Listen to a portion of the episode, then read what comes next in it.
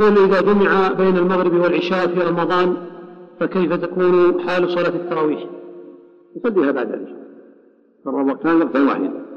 إذا جمعت العشاء إلى المغرب جمع تقديم صلى الوتر وصلى التراويح إن كان في رمضان دخل وقت العبادة في الليل كله أن صلى التراويح وراتبات العشاء صليها سنة ما يصليها بعد العشاء أو سنة العشاء وإذا أوتر لا بأس لأنه اثنين صلى العشاء.